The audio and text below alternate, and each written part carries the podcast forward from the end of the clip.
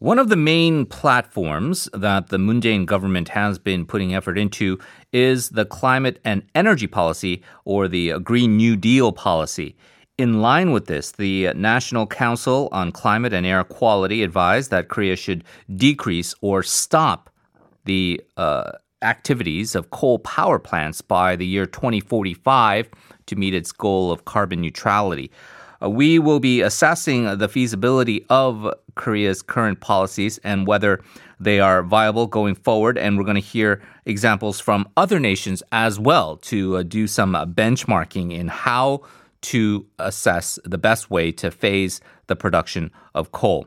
Uh, we're going to first hear from the Korean perspective, a researcher at the Energy and Climate Policy Institute joining us, Ha Vara, on the line. Hello. Hello. Thank you very much for joining us. Uh, first, the uh, National Council on Climate and Air Quality advised that uh, Korea should limit or stop the uh, power plants from producing these harmful uh, emissions by the year 2045. In your view, is this goal feasible if we consider that the coal plant operations and uh, the share of the coal to the country's energy consumption is still fairly high? I would say the plan for the coal exit is inevitable rather than it is feasible. Mm. The proportion of coal power plants is 40%, of total electricity generation in Korea. And um, these coal power plants um, emit around one third of total carbon emissions in Korea. So this means the closure of coal power plants is the first and the most important step to achieve the goal of um, carbon neutral in 2050. Uh, therefore, the coal energy is enough to be replaced by um, alternative energy. Uh, the renewable energy capacity in Korea has been increased rapidly. Uh, so, for example, in t- uh, 2019, around 3 gigawatts of um, solar power plants were newly installed. Uh, and from an economic perspective, as renewable energy becomes cheaper uh, with their technology, the business feasibility of coal power plants is getting lower due to high fixed operating costs compared to renewable energy. So, as you say, it's inevitable rather than uh, it's feasible. There are some more dire warnings by uh, climate change experts that say that uh, maybe this is all uh, a little bit um, uh, inadequate in that we are already in an existential threat situation. What are your thoughts on the timeline of 2045? Do you think is this too late? Uh, of course, yes, it is too late. Um, the IPCC suggests that uh, we must reduce 50% of the co- carbon emissions compared to 2010 by 2030 uh, to achieve the goal of car- carbon neutral by 2050 and to stay under 1.5 Celsius degree uh, increase, which is also the goal of the uh, Paris Agreement. So yes, it is too late. Well, uh, according to an international environmental think tank, uh, Climate Transparency, uh, Korea reports uh, greenhouse gas emissions that is twice the G20 nation's average. That sounds pretty bad. Is it because Korea is heavily dependent on coal compared to other uh, advanced economies, or are there some other reasons? Um, Korean society is uh, highly addicted to fossil fuel consumption. Uh, the biggest share of carbon emission in Korea is energy fuel consumption, which is 86%. This includes the carbon, uh, the fuel consumption from the coal power plants, industries, and transportation. Uh, the Korea Korea is one of the largest importers importers of coal in the world. That is why Korea emits twice the G20 average, and that is why Korea is called the uh, climate villain. You did mention uh, the the Paris Accords and how uh, there is this uh, consensus, including yourself, that feel that uh, we are not moving fast enough.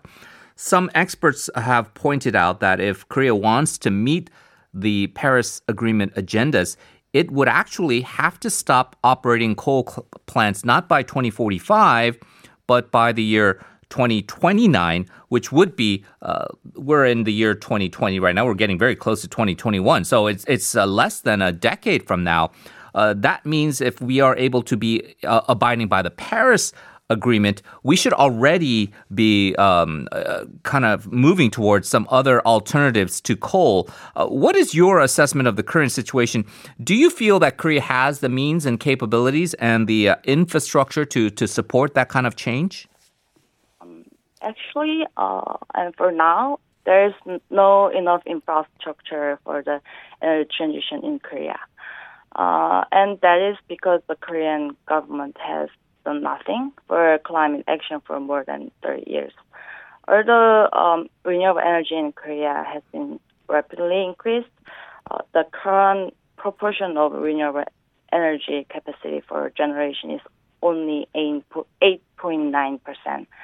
Uh, the reason why Korea is too late for the energy transition is that traditional energy businesses have disturbed investment in renewable energy. So the under the pro nuclear and pro coal policy, the money did not go to the renewable uh, technology. As a result, nuclear and coal energy could be um, much cheaper than renewable for years. Uh, therefore, since the centralized power plants um, were the main power in Korea for a long time, uh, the electricity power system for distributed en- energy has not been prepared well, so it must be on the track as soon as possible. Uh, the global action for climate change has begun to uh, to be discussed from the 1990s. Along with these 30 years, the global society was not fast enough to uh, stop climate change, but many countries have prepared for carbon neutral society, while Korea did not. Uh, Austria Austria has had already closed all the coal power plants, and Portugal will in 2021, and France will be uh, in 2022. It must be hard, but it is not impossible.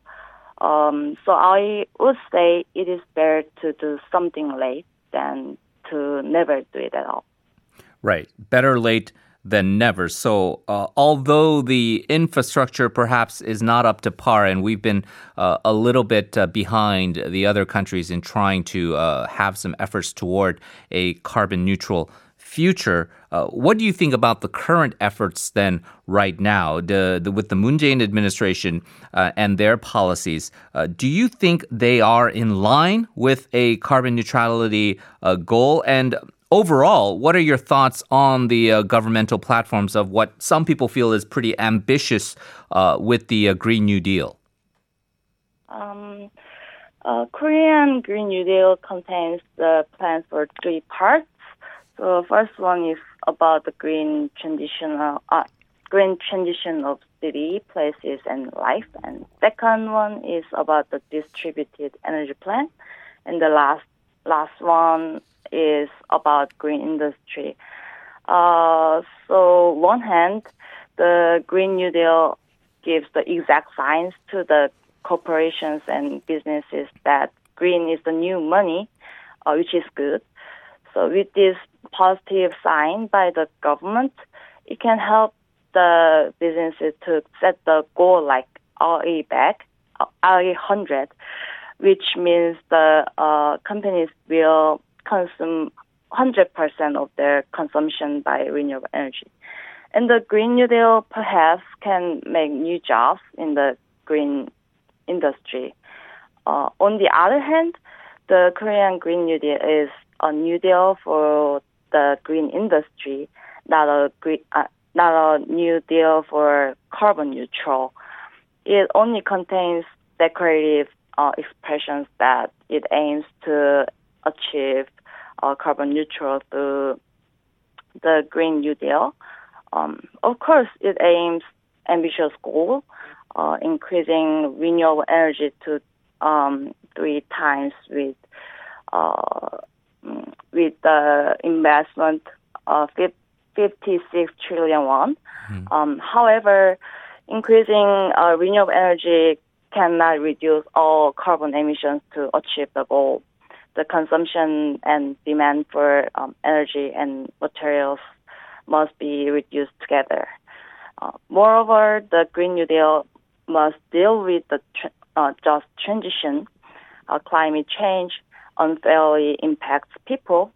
Uh, social weaker get more uh, damages from climate change, uh, and the poor lost more by climate change. If the Green New Deal is for sustainable society and actions to the climate crisis, it must lay the uh, groundwork for just transition as well. Thank you. Right. So, uh, still a lot of work ahead, certainly, uh, according to your analysis. Uh, Ha Vara, thank you very much for joining us and appreciate your analysis. Thank you very much. That was Ha Vara, a researcher at the Energy and Climate Policy Institute. So, let's now get a global perspective on Korea's New Deal, Green New Deal policy. We're going to find out maybe how other countries around the world have been somewhat more successful in achieving this. Uh, we're pleased to be joined by the energy and climate policy analyst at Climate Analysis, Dr. Ursula Fuentes Hutfilter, on the line. Hello. Hello, good morning. Good morning to you. Thank you for joining us. So, there are a lot of countries that have been planning or already achieved a uh, phase out of coal. Uh, it's said that coal is the uh, most carbon intensive fossil fuel and should be the one that should be targeted first. Um, what are some of the expected results that may occur beneficially if countries achieve a complete coal phase out? Yes, well, indeed. Um, as you said, coal is the most carbon intensive uh, fossil fuel, and that is why um, it is really, um, it has been identified uh, as a very robust uh, scientific result looking across a whole range of uh, uh, analysis and scenarios that uh, phasing out coal for power generation is the single most important step to keep the door open to achieve uh, the important goal of the Paris Agreement to, to limit warming uh, um, to levels to avoid um, catastrophic climate change. So, um, uh, if we follow um, those uh, pathways and benchmarks to be consistent with the Paris Agreement 1.5 goal, it means coal power generation really has to peak now uh, and has to rapidly decrease to 80% below 2010 levels by 2030 and be phased out globally by 2040. And this would be uh, a very important step to ensure that we achieve the Paris Agreement goal, but then also um, achieve many other benefits, mm. uh, in particular reducing air pollution. Now, in terms of the countries that have been successful in uh, transitioning away from coal, could you kind of walk us through how uh, various nations have tried to approach this coal phase out?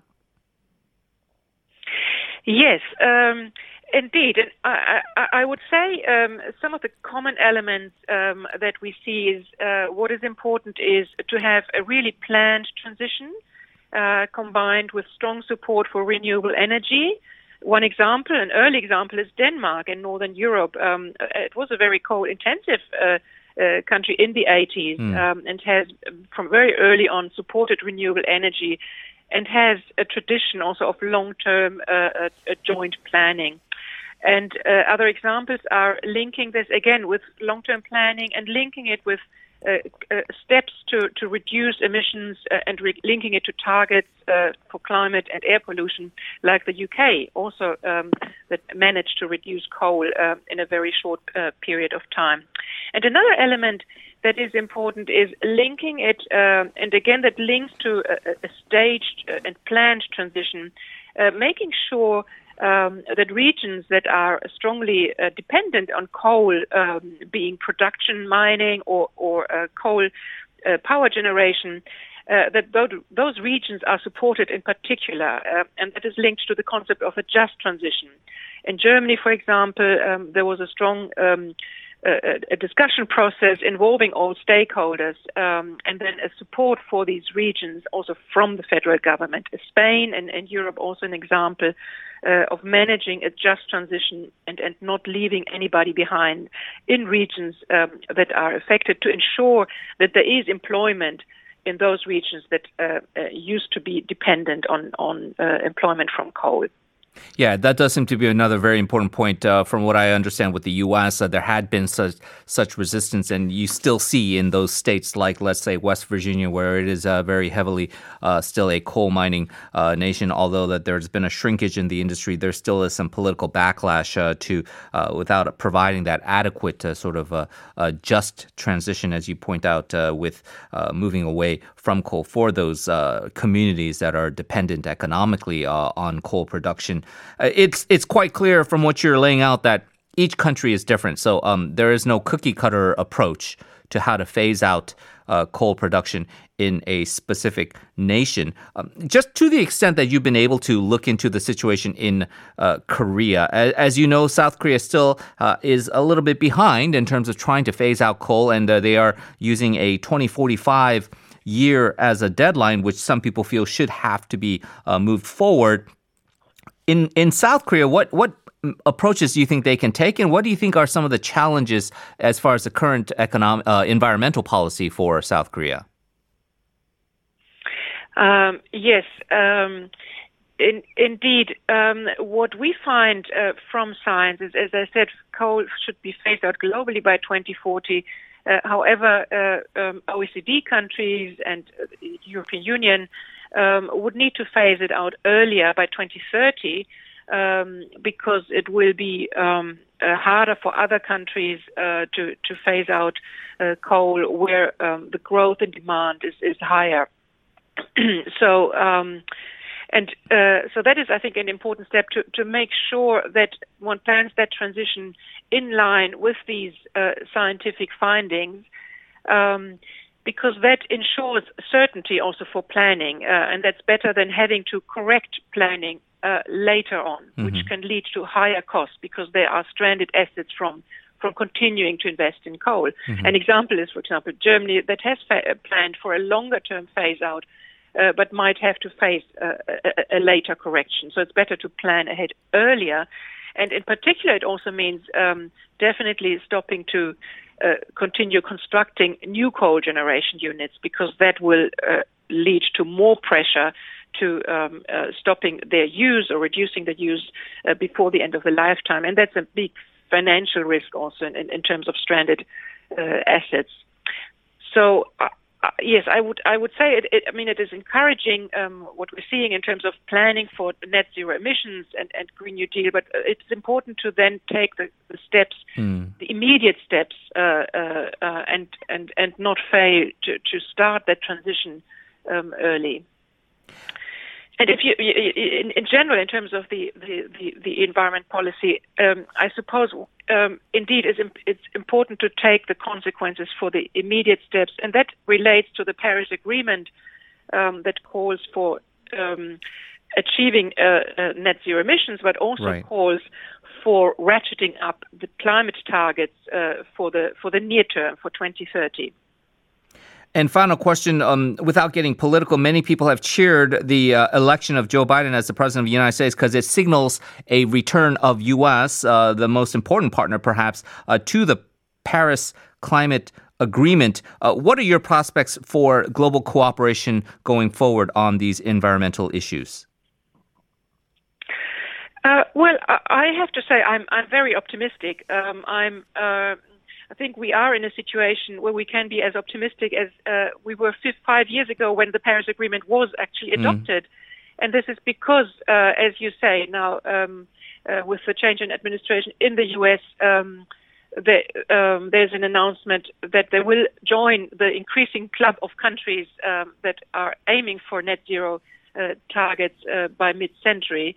Um, so um, and and when we see this started this year with a development in the European Union uh, that is discussing uh, ratcheting up its its 2030 target considerably, uh, um, and uh, also has a target to reach net zero emissions. and then, uh, importantly, China uh, with the announcement for a mid-century, this is before 2060, um, um, carbon neutrality, uh, and you add countries like uh, um, Korea and Japan with goals to achieve net zero. If you add the United States, we have um, more than half mm. of emissions uh, that are covered by, by those targets. So that is really considerable, and that means um, we are getting much closer to achieving the goal to, to keep um, the Paris Agreement 1.5 limit within reach. Yeah, and so uh, despite all the challenges, and certainly uh, during this pandemic, uh, often uh, maybe climate change becomes uh, put down on the priority list. Uh, at least there is that sense of optimism going forward with leadership and how there can be some global cooperation on this very, very important and some would say existential issue for mankind here we're going to leave it there. But Dr. Ursula Fuentes Hutfilter, thank you so much for joining us. Really appreciate it. Thank you very much. Well, we're going to move on to part four of the program. We've got one more check of traffic and weather before we take a break.